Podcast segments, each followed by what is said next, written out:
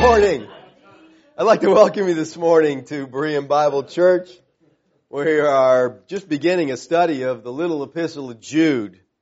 So far we have seen that the writer is Jude, the half brother of Yeshua and the brother of James, the James that was a leader in the church in Jerusalem.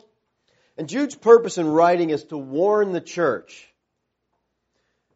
False teachers have entered into the church and are corrupting it, and he's warning the church against this. Jude begins his epistle by calling his readers the called, the loved, and the kept. And this triad speaks of our security as believers. Because the Father loved you, the Spirit called you, and Christ keeps you. The Trinity is involved in your security, and that's security, people. Now I've mentioned in the past studies that Jude loves these triads. Well, in verse 1, he speaks of a triad of brothers. The complete Jewish Bible puts it this way. From Yehuda, a slave of Yeshua the Messiah and brother of Yaakov. So we have Yehuda, Yeshua, and Yaakov. These three brothers start out the triad. You know, and we also see in these relationships, there's different forms here. You have a slave, you have a Lord, and you have a brother together. So like I said, he loves to use these things. He goes on in the same verse to, to call them the called, the loved, and the kept. This threefold description again. And then from this, he follows a threefold prayer for mercy. He says, may mercy and peace and love be multiplied to you. Now, I said, and I think it was our first study, that there are 14 triads in this book, but I was going over it this week, and I see, I see 20 of them. All right? Well, there's two in the first verse. All right? There's 20 triads, depending on how, how you look at this, in 25 verses. I mean, what is his point? What is he trying to do? Why does he keep doing this? You know, well, of course, we really can't be sure, but it's obvious that three is important to him. All right? Now remember, to a Hebrew, numbers are first and foremost symbolic. Greeks see numbers primary as quantity, but to the Hebrew, numbers are primary quality. They're symbolic. To us, they're simply three. But to the Hebrew mind, that three represents something. One of the interesting features of Hebrew and Greek is that both written languages, there are no numerical characters. Alright? They use their letters for numbers. So they only have letters. So in each of those languages, the letters are also used for numbers. Now, in a small way, I guess we kind of do that to some extent, because what is this? Is that a number or a letter?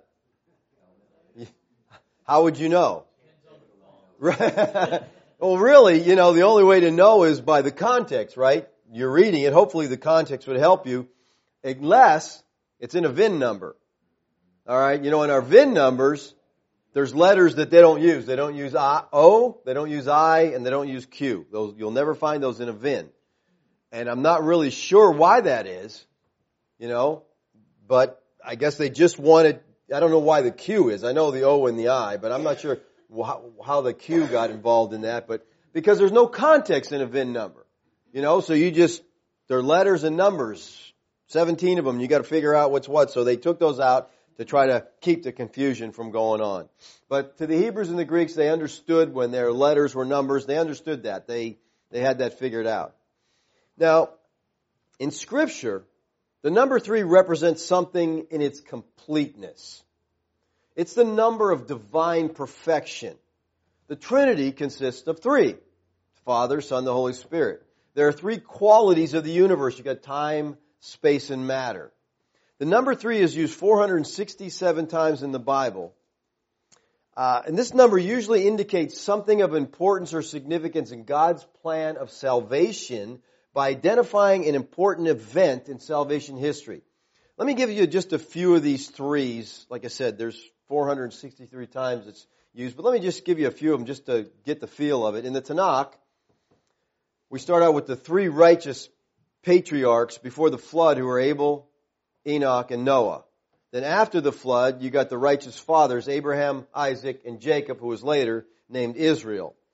There were three divisions of the desert tabernacle and later three divisions of the temple in Jerusalem. You had the outer court, you had the holy place, and then the most holy place. God is mentioned three times in the Shema, the old covenant profession of faith in Deuteronomy 6 4. Of the seven annual feasts of Yahweh, three of them are what are called pilgrim feasts. On a pilgrim feast, every male 13 years and older had to present himself before Yahweh at the sanctuary and later at the temple in Jerusalem. And this command to do this is repeated three times in scripture. Jonah spent three days in the belly of a fish. Jonah took three days to journey across the city of Nineveh. And then you come to the New Testament. There's how many books in the New Testament? 27. Three times three times three. So you got completeness to the third power. There were only three individuals who witnessed Yeshua's transfiguration on Mount Hermon.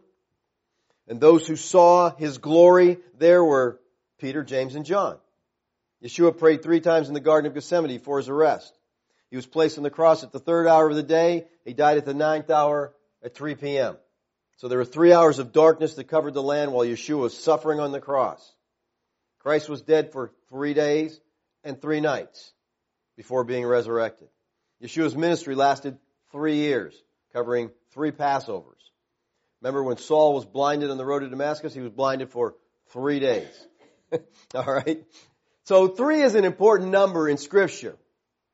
I think that's clear. And I think, you know, Jude, Yehuda, being a Hebrew, and that's why I like using their Hebrew names, because I want to just remind you, these guys are not Gentiles, these are Jews, alright? So to Yehuda, three is important. But why does he use these triads? What's he trying to say? This is a unique style of writing here. What's he trying to do? Well, maybe He's using it to validate what he's saying. Validity of testimony in the Tanakh is affirmed by the mouth of what? Two or three witnesses, right? For example, Deuteronomy 19:15, a single witness shall not rise against a man on account of any iniquity or sin which he has committed. That's a safeguard, people, for us, right? On the evidence of two or three witnesses, a matter shall be confirmed having a multiple witnesses is a safeguard. You keep someone who's mad at that person from lying. You know, hopefully you can't get three to lie together about it. That's the idea of having this protection.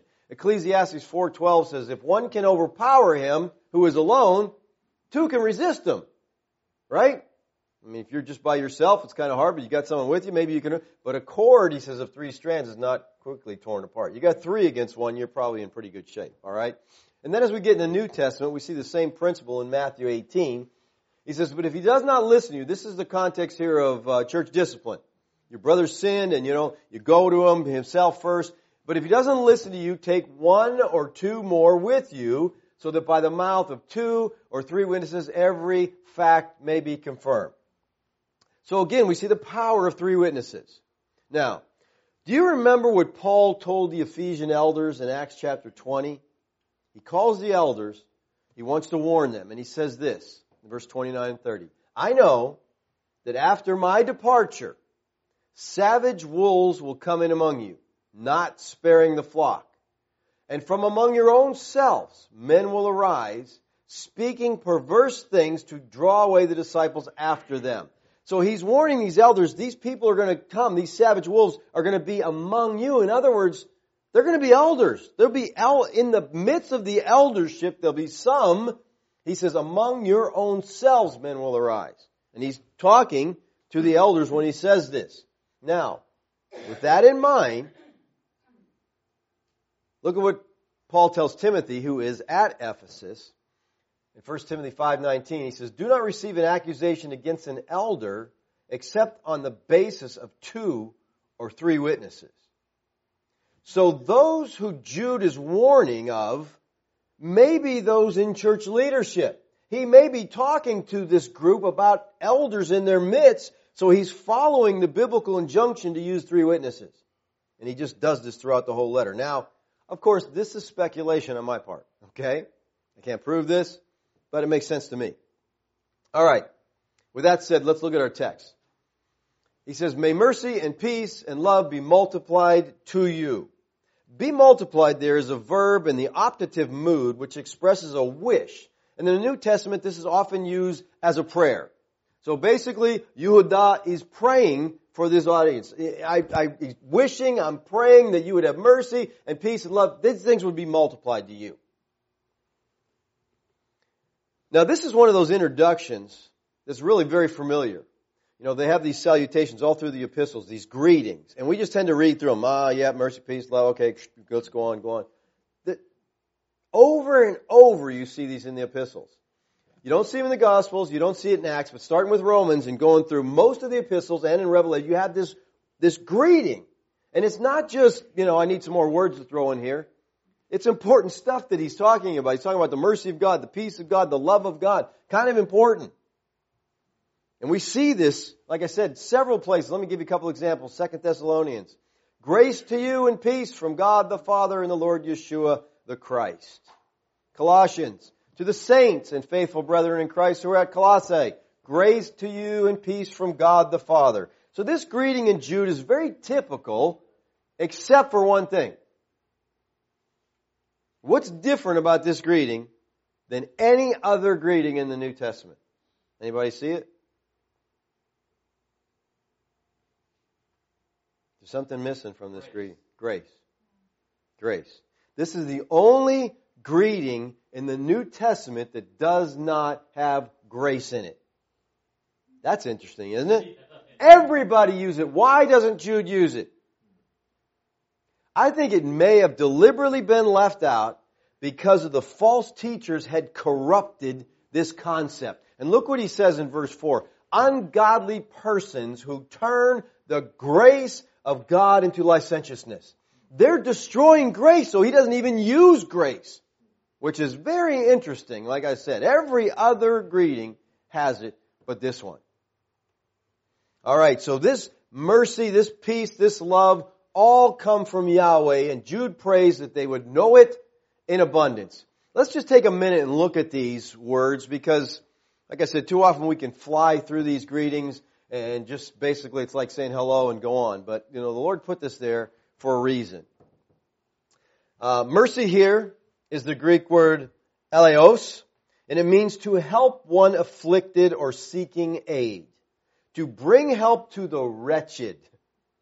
Mercy is the outward manifestation of pity, and the verb signifies a feeling of sympathy with the misery of another, especially when manifested in action.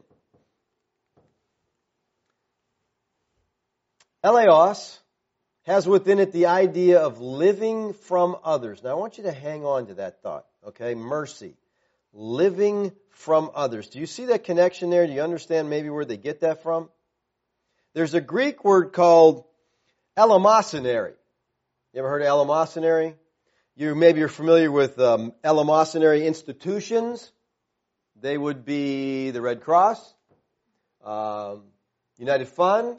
What's another eleemosynary institution you can think of? Okay. How about another one closer to home? Berean Bible Church. Okay. Berean Bible Church is an eleemosynary institution. We live from others. Right? That's, that's how we get by. Alright? So eleemosynary institutions are institutions that live by contributions. That is, they live by the contributions of others. So we receive mercy from God to live from another. We've been given mercy that contains within it the payment for our sins by the Lord Yeshua the Christ, which is life. He took our death. He gave us his life. Salvation, giving us salvation is an act of God's mercy. Our salvation is not merit. It is mercy. Look what Peter says in 1 Peter 1 3. Blessed be the God and Father of our Lord Yeshua the Christ, who according to his great mercy has caused us to be born again. Our life comes from the mercy of God. He's showing pity to us. We live because of him. So according to Yahweh's great mercy, he causes us to be born again. Now, let's look at the word peace. Before we can really understand peace, we have to realize that man has no peace. Alright? Isaiah 48:22 says, There is no peace for the wicked, says Yahweh. Alright? There's enmity between unsaved man and God. Only the believer has peace with God. Romans 5:1 says, Therefore, having been justified, past tense, because you've been justified by your faith, we have peace with God through our Lord Yeshua the Christ. That is just a loaded verse there. We have peace with God. What does that mean? It means the war is over. It means that God is no longer our enemy. He is no longer promising judgment or death to us. It's a new status between God and the believer that flows from the reconciliation accomplished by Yeshua the Christ. Look at Colossians 1.20. And through Him to reconcile all things to Himself, having made peace through the blood of His cross, through Him I say whether things in earth or things in heaven. So He's made peace. He is reconciled. You know, whenever you hear the word reconciliation, you're talking about something being wrong, right? If you say, hey, so and so and so so, they, they got reconciled. And your first thing is, what was wrong? Because you know something had to be wrong because that's what reconciliation is. People, they got problems. Reconciliation presupposes conflict, hostility, difficulty.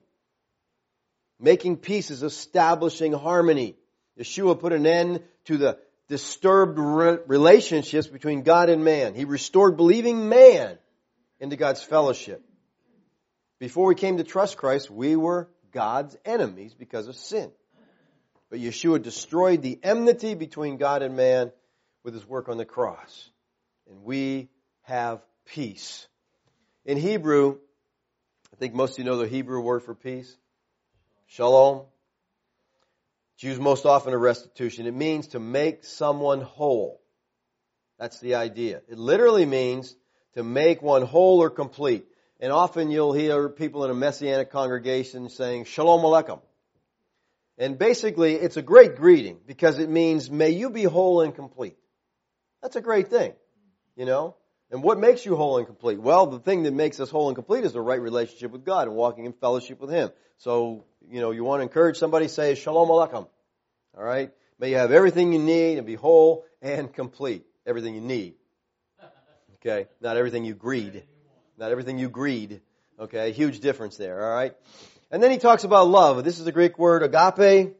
God's love is not dependent on anything in you. Listen to this. Because there's nothing in you worth loving. Okay? Now, I don't want to insult your pride or your vanity, but God didn't love you because you're so special. Okay? He loved you because He is love. Look at Romans 5 8. But God demonstrates His own love toward us. Us here is who? Believers. Christians. In that while we were yet sinners, Christ died for us. Let me tell you something you might not know. This is the first time in the New Testament where we're told that God loves us. This is the first time.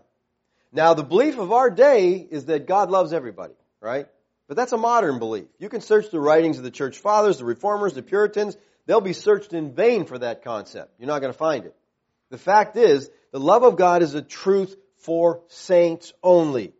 With the exception of John 3:16, not one verse in the four gospels do we read of the Lord Yeshua telling sinners that God loved them. You know, the Lord's out there on an evangelistic campaign, he never tells anybody, God loves you and has a wonderful plan for your life. He doesn't do that. Now, in the book of Acts, which the book of Acts basically is recording the evangelistic efforts of the apostles, right? They're spreading the gospel. God's love is never referred to once. The word love doesn't appear in the book of Acts. Does that seem odd to you?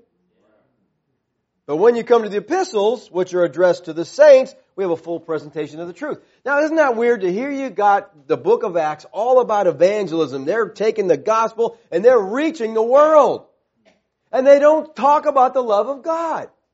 That they didn't read the track, smile, God loves you and has a wonderful plan for your life. They didn't know that. They weren't running around telling people that. Why? Because they didn't know. They're just presenting the gospel. The ones God loved would come. But today, that's the number one thing in evangelism. Do you know that God loves you? And I was like, how do you know? Because He loves everybody. That's the standard belief today. So therefore, since God loves everybody, He loves you. And that's how we do evangelism. It's totally backwards. It's not where you start. You start with, you are under the wrath of God. That's where you start.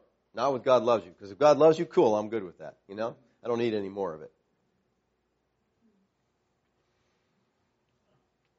All right, so we have here mercy, peace, and love. Mercies from God the Father, who is called the Father of mercies and the God of all comfort in 2 Corinthians 1 3. Peace is from the Son, for he is our peace, Ephesians 2.14. And love is from the Spirit, Romans 5 5. The love of God is shed abroad in our hearts by the Holy Spirit, which is given to us. So again, you have the Trinity involved in salvation. And like I said, Yehuda just keeps using this Trinity over and over, these triads, bringing the Trinity into play. Now, I said all these are attributes of Yahweh. All these are attributes that He has demonstrated toward us. But because Yahweh loves us, we're to be like Him. We're to be like our Father. So I want to share with you what William Barclay defines agape as, just for our own personal edification. Like, again, these mercy, peace, and love are talking about what God has done for us. But we are also, because He's done this, we are to love one another.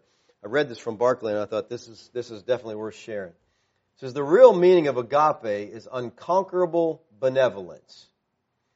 If I, if we regard a person with agape, it means that nothing he can do will make us seek anything but his highest good. Okay, if that's true, then guess what? You know right away who you love and don't love, don't you?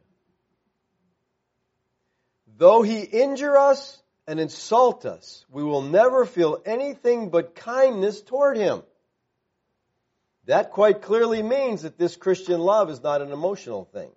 This agape is a thing not only of the emotions, but also of the will. It is the ability to retain unconquerable good will to the unlovely and unlovable, towards those who do not love us, and even towards those we do not like. Agape is that quality of mind and heart which compels a Christian never to feel any bitterness, never to feel any desire for revenge, but always to seek the highest good of every man, no matter what, no matter what he may be. That's pretty convicting stuff. All right. God loves us, therefore he calls us to love one another. Just an idea on, on what it's talking about here. All right, but let's go back to the text now. He says, I want the mercy, I want the peace, I want the love to be multiplied to you. And multiplied here is the aorist passive optative of the verb plethuno. And it means to cause to increase. Not by adding, but by a much greater scale. That's why they use multiplication. And the idea is may it have a constantly increasing amount of this. Now, what does it mean for these things to be multiplied? I mean, when a person becomes a believer, God gives them a new heart. He translates them from the kingdom of darkness into the kingdom of His dear Son. And once that's taken place, hasn't God already bestowed abundantly His mercy, peace, and love to the fullest degree? That is, I mean, once your sins have been paid for, once they're all forgiven, once God has given that person the gift of eternal life, how much more mercy can He give you? How much more love can He give you? How much more peace? There's no further sins to cover. Each and every one of us, all of our sins, whether past, present, or future, were paid for by Christ on the cross. You know, people think they get saved and God covered my past sins. I gotta take care of the rest myself. You're in trouble. If you gotta take care of anything by yourself, okay? So if God demonstrated this love toward us and gave us His mercy, what, how can it be multiplied? How do we get more? We can't get more saved, do we? What's he talking about? Well, I think the answer may be found in 2 Peter 1, where he says this. Grace and peace be multiplied to you in the knowledge of God and Yeshua our Lord. It's not that God is going to bestow more mercy on you or that he's going to give you more peace or he's going to give you more love. But it's as you spend time in the Word of God you begin to learn what these things really mean. you begin to see your sins. You begin to see the holiness of God. And mercy takes on a new light to you. And you grow in this knowledge. But this only happens through the knowledge of God. And that only comes through the Word of God. And the more we understand, the more these things are multiplied. I mean, the more you, re- you know, the more you understand the depth of your sin, really who you are. You start out in this Christian life, you're thinking, I'm okay, but God help me out, good. You know, but as you really get in the Bible, you see, I'm a wretch. And He loved me. And mercy is multiplied. And you begin to just be more and more thankful and grateful, and that is multiplied to you. You have peace with God. But man, when you start understanding what He has done and how secure you are in Christ, that peace is just magnified. So these things come to us as we grow in our knowledge of people. This only happens as you spend time in the Word of God. All right, let's move on. We've got another verse to cover this morning. Beloved, while I was making every effort to write you about our common salvation, I felt the necessity to write you appealing to you that you contend earnestly for the faith which was once for all handed down to the saints. This is one of the very interesting introductions to the epistle because Jude tells us, I sat down to write one thing, I changed and wrote something else. Well, what's going on here? Well, the word beloved here is the Greek word agapetos. This is a term of affection. He uses it in verse 17. He says, but beloved. He uses it in verse 20. But you, beloved. It's used 60 times in the New Testament.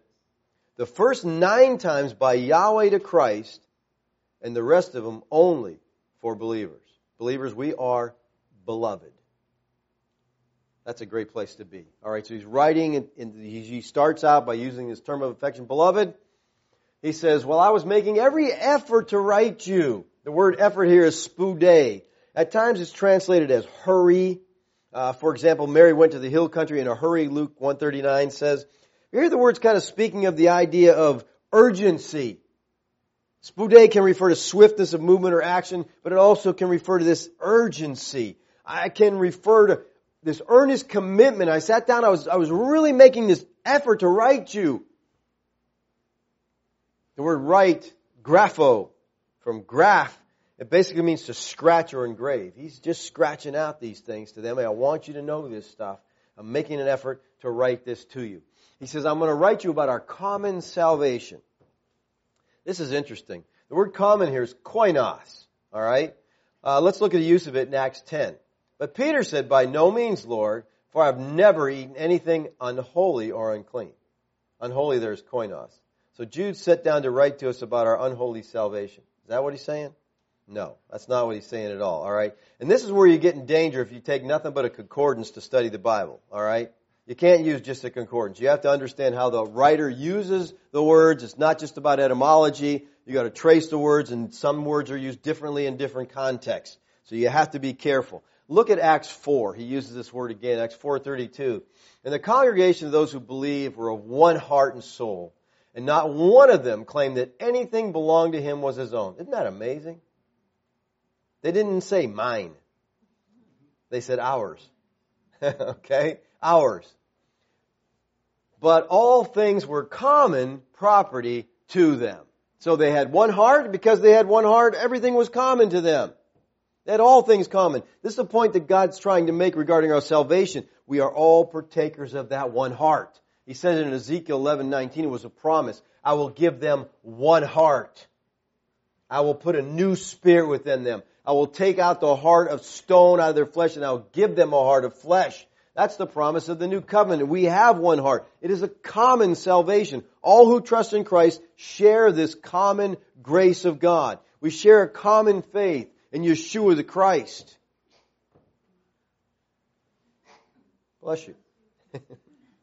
Notice Paul's greeting to Titus. To Titus, my true child in a common faith. All believers share a common faith, a common salvation. Again, common is koinos, and the verbal form being koinonia, fellowship, share. Thus the idea of a common salvation possessed in common. And I think here when he's talking about a common salvation, it's something we all share, he is referring specifically to Jews and Gentiles. It's not a Jew salvation. You know, this is not a Gentile salvation. This is a common salvation. We all share in this together. So Jude began to write to them, these believers, a treaty on soteriology. All right? Probably as a reminder of the gospel that they learned from Paul, that it was the true gospel, hence it's our common salvation. But then he gets his news of these heretics infiltrating the church. And so it kind of changes his plans. And now he, he, he turns to write to them and he starts to appeal to them to stand their ground and fight for their faith. He says, I felt the necessity to write to you. He's writing this epistle about salvation and his thoughts get interrupted. Something interrupts him. He has a change of mind. He moves from salvation to what we might call polemics. Alright? Uh, moral polemics. From soteriology to apologetics. He's defending the faith now. Being a necessity has to do with God's constraining power as he'd move his prophets to write the scripture. He says, it's, it's a necessity. I gotta do this. We see this in 2 Peter 1.21, where he says, no prophecy was ever made by an act of human will. In other words, men didn't come up with this on their own. Watch what it says. But men moved by the Holy Spirit. The word moved here has the idea of borne along. It's like if you take a stick and throw it in a river that's moving, what happens to that stick? It's just borne along. That's the idea. These men are borne along by the Holy Spirit. And Jude is giving us some insight into what it means to be moved by the Spirit here. He gave all diligence to write. It was needful for him to write. He couldn't prevent it. He couldn't hold back. This makes me think of Jeremiah, the prophet, who said this. But if I say, I will not remember him or speak any more in his name, then my heart becomes like a burning fire shut up in my bones. I am weary of holding in. I cannot endure it. He tried not to speak of God. He couldn't do it. The Word of God constrained Jeremiah. He felt a tremendous need to share. And that's what Jude is saying here. I felt a tremendous need to write this to you. So Jude's mind changed. We're not sure why. Maybe he got a messenger. Maybe someone came to him. Maybe just the Spirit of God opened his mind to this. But all of a sudden he realized, I gotta write something else. I gotta write something else. He could have just left that part out and just wrote the, the thing he was told to write, but he said, I started writing here. He's, he's showing us urgency, people.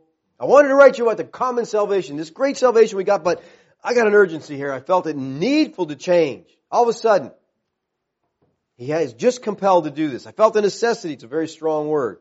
Paul used the same expression in 1 Corinthians 9:16. For if I preach the gospel, I have nothing to boast of, for I am under compulsion. For woe is me if I don't preach. It's just this compelling from inside. I'm compelled to do this. You've felt that in certain things. You've been compelled to do something. You're like, I just feel real strongly about this. They're compelled. Paul's compelled to preach. Jude is compelled to write. He says, appealing that you contend earnestly for the faith. Now, contend earnestly is epagonizomai, which the root of it is agonizomai. All right. Basically, the combination, the ep just adds intensity to it. We find agonizomai in 1 Timothy 6:12 where he says, "Fight the good fight of faith." Same word, agonizomai. Take hold of eternal life, to which you were called, and you were made the good confession in the presence of many witnesses. The word fight, again, agonizomai, it's a key part of this contend earnestly. To contend earnestly is to fight for the faith. It's a fight.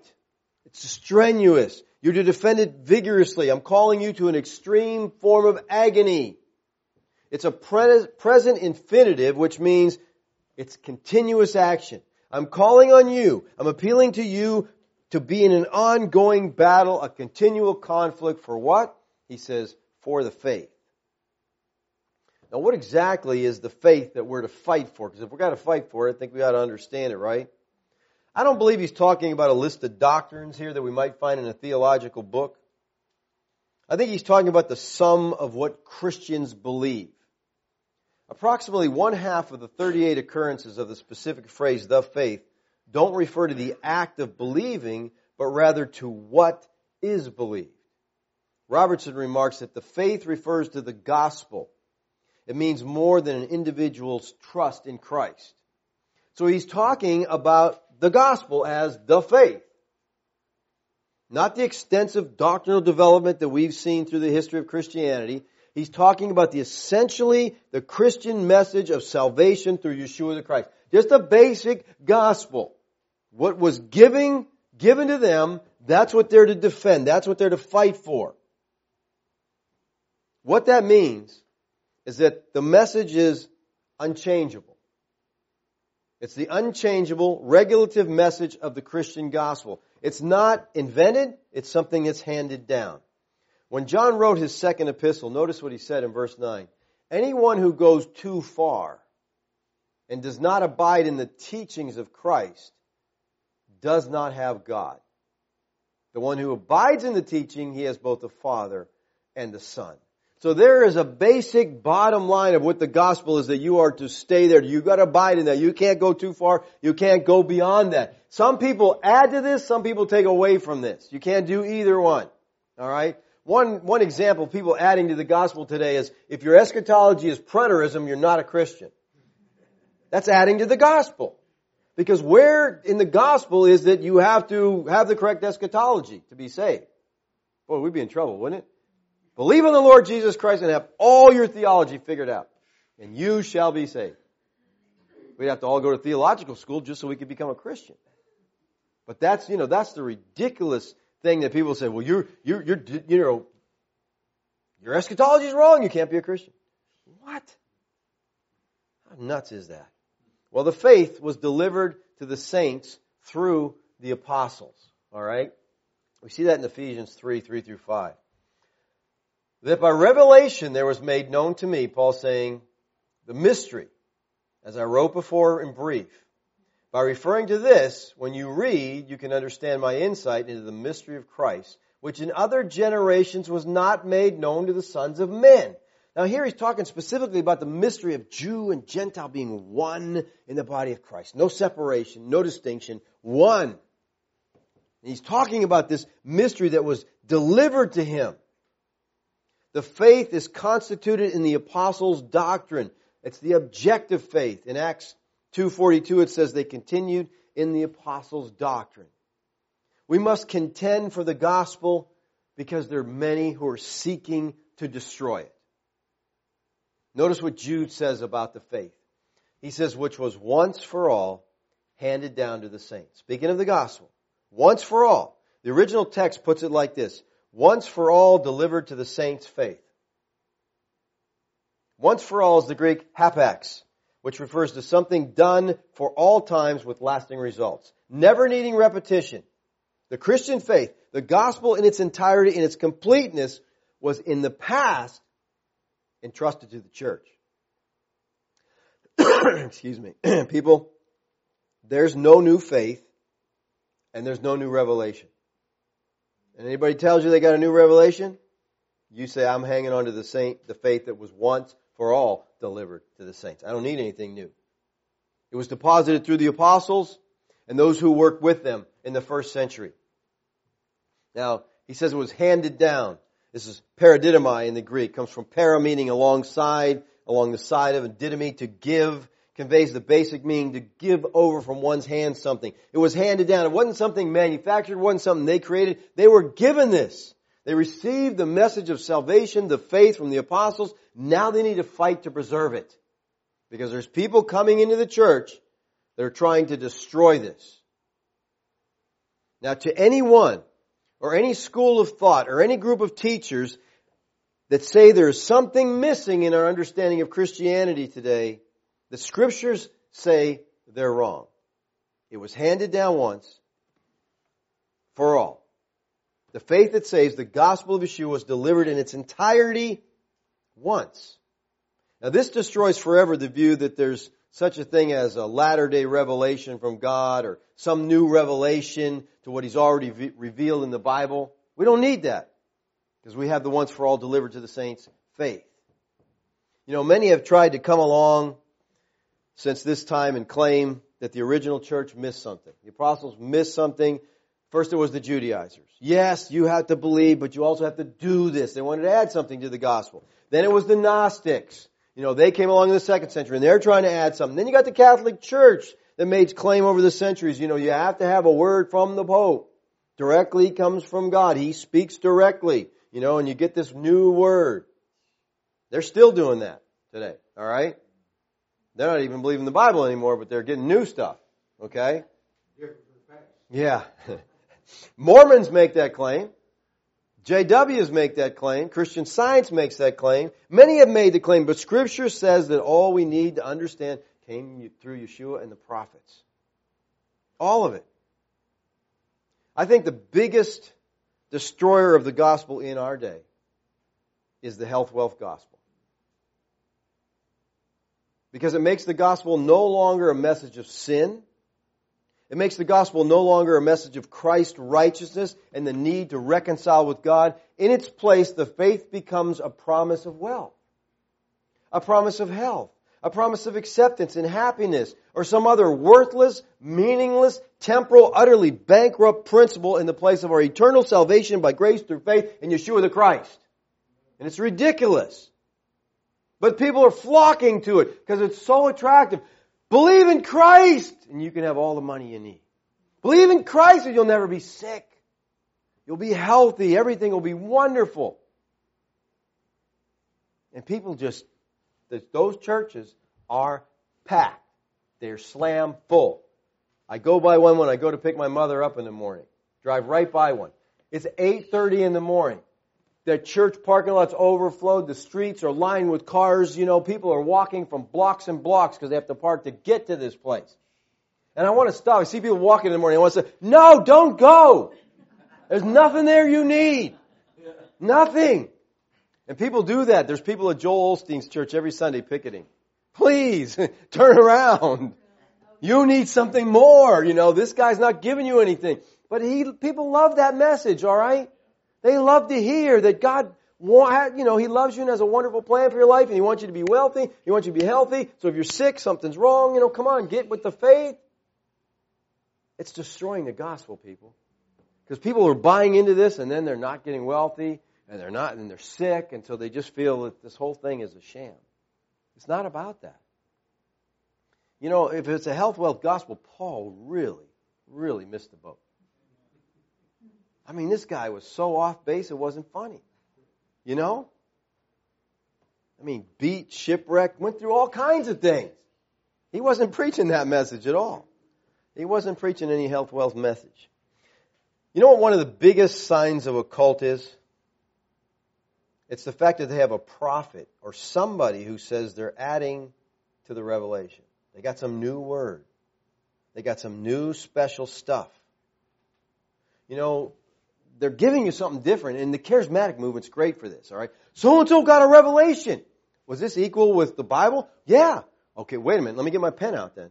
Because we gotta make some addendums here. Alright, we gotta add some stuff, alright? And then I gotta hear your word, and I gotta go here and his, this guy's word, and I gotta put all these. No, we don't need any of that. We have a once for all delivered to the saints faith. Amen. It's sealed. It's final. It's just pick up the book and it's in there. Everything you need to know. You don't need to run around to all these prophets and find out what the new word is, what the new secret is. You don't need any of that. You know, theology within the Word of God may evolve. It can evolve because theology is our understanding of the Word of God. But the Word of God itself never changes. Our understanding of it does. Because sometimes we learn things and we say, oh, I was wrong there, I got to change here. But God's Word doesn't. It's sealed in its contents, it's sealed in its authorship, it's sealed in its historical settings, because in the fullness of time, God sent forth His Son, and whether an angel, a prophet, a priest, whoever preaches any other gospel, Paul says, let him be anathema. Let him be devoted to destruction for preaching another gospel. Because the gospel is so important. It is what delivers. It is what saves people. We can't mess this thing up. Well, who is this faith handed down to? He says, to the saints, a special group appointed by the Catholic Church. Right? You got to have a couple miracles, I think, and you got to do, and then you get to be, you get to be sainthooded. Okay? Let me tell you what, people. This is so, you know, people really mess the Word of God up. Saint, the word saints there is hagios, holy ones. It just means to those that are holy. Who is holy? Everyone in Christ. Everyone who believes the gospel. Alright, every believer is a saint. There's not certain people more saintly than other people. They might act more saintly, but they're all saints, alright? And that's why he addresses. When Paul addresses the Corinthians, he says, to the saints by calling. God called you to be a saint. What a way to start out the letter to that messed up group. You know? If I'm going to write them, I'm not going to say that. I'm saying, you idiots, get your act together. No, he says, you're saints. And then you know what he says? Live like who you are, basically. That's all he does. He doesn't beat people up and smack them over the head. He just says, you know who you are? Gives them their identity. Once you know your identity, you want to live out who you are. All believers are saints. All right, let me ask you, what about Christians today? Do we still have the responsibility to contend earnestly for the faith? Or is this a thing of the past? Was it just for the first century? Well, Jude was writing to the Hebrews, basically. It was a, it's a Hebrew epistle. Yaakov, he's writing to these people, Yehuda. He's writing to them. So does it apply to us? I believe that every one of us who know the Lord Yeshua is to be fighting for the truth. We're in a truth war. And the world, for the most part, doesn't want to hear it. That's one of the problems. But we're in a truth war. And I think this truth war involves two things. This fight that we have for the truth. Number one, we're to be standing for the truth. That means we know the scripture and we're teaching others the truth of the gospel. We're opposing false and erroneous doctrine through the word of God. That's first and foremost. Secondly, just as important, we're to all be agonizing in our own life to be obedient to the truth. We're contending for the faith through personal sacrifice and discipline so that we live a holy, righteous life before God. Because when you're preaching one thing and living something else, you know what they call that? Hypocrisy. Okay? And if there's one thing the world thinks about the church, it's that they're a bunch of hypocrites. Alright? They don't need more ammunition. We need to contend for the truth, but we need to flesh out the truth.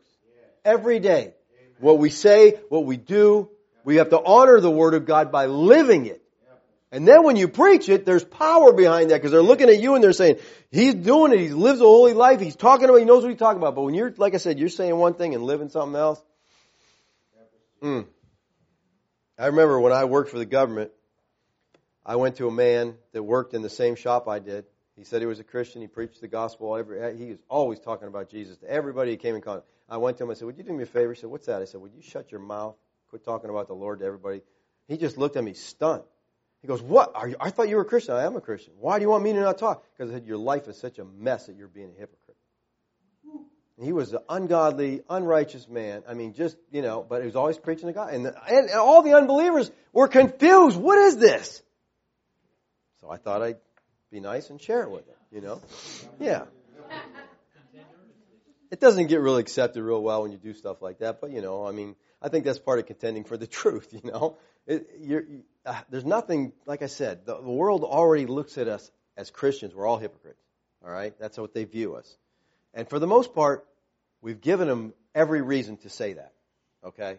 So don't condemn them. The fault goes back to the church. When we start living who we're supposed to be, you know, when, when the, we live out the agape that Barclay talked about earlier, when we're living that out, they're going to take notice. Okay? The world will take notice of that.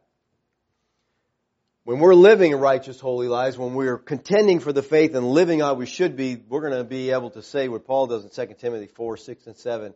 He says, I'm already being poured out as a drink offering. He sees his life as a libation being poured out before God on the, on the altar. He says, and the time of my departure has come. Is he crying about it? Please pray for me. I don't want to die. No, he says, I fought a good fight. I finished the course. I kept the faith. What a great thing to get to the end of the life and say, I finished. My course is over. I'm ready to go. We are all involved, people, in a fight for truth. Let's be faithful warriors in that battle. Jude's audience was being attacked. Our audience today, people today in this culture especially are being attacked. All that God wanted to say and all that He did, He put in this book. That just keeps it simple, you know? You don't need anybody else's input. Just get in here and find out what the book says. You don't need the new revelation. You don't need the special end time prophecy. The book is all we need. Scripture's everything. You don't need to be running around checking about every revelation somebody's got because there are always new ones, you know? Always new. You don't need to be listening to God for some new, I need some new insight. No, just learn what's in that book already. We want it easy. God, just tell me what I'm supposed to do and I'll go do it. You know, they don't want to have to spend the time working and spend the time in the book. It's all in the Bible, but it's our responsibility to read it, to study it, to meditate upon it, and to fight for it. We're not only proclaimers of the truth, but we're to be protectors of the truth. This gospel was once for all handed down to the saints. And the saints have a responsibility to live it and protect it. And people, we could make a change if we flesh this out. But again, a hypocrite doesn't have much to say to anybody. They're just not listening. All right? They've got to see the truth. All right, let me just throw out something. Let me quit preaching and go to meddling for one second here, all right? We talked about this earlier. But one of the big things that we see in American Christianity is complaining. Whining and complaining about our lives. We have the best, incredible circumstances in this country, and we whine and complain more about it than anybody on the planet. And Gary suggested we're going to add a new section on Sunday mornings called Voice of the Whiner. Okay? And you can get up and whine about how rough your life was this week, you know? I mean, it's just sad because people are listening. And when you're talking to a Christian, how's it going? You're like, oh man. You're like, wow, I thought he was supposed to know God and have, you know, just nothing there, you know, and they're like, I got that already. I don't need what he's got. Just a small area. But I think we could work on, we could change because our life is to be continual offering of sacrifices of praise to the Lord. Let's pray. Father, we thank you this morning for the opportunity to look at your word. Lord, I thank you that you have given us so much in our salvation. I thank you that the gospel that was delivered was delivered once for all. And we have a responsibility, Lord, to live it out, to carry it out. Father, give us a boldness, as we heard this morning from the voice of the martyrs. May we be bold in sharing the gospel of our Lord and Savior, Yeshua the Christ. Lord, I thank you for what you've given us. Amen.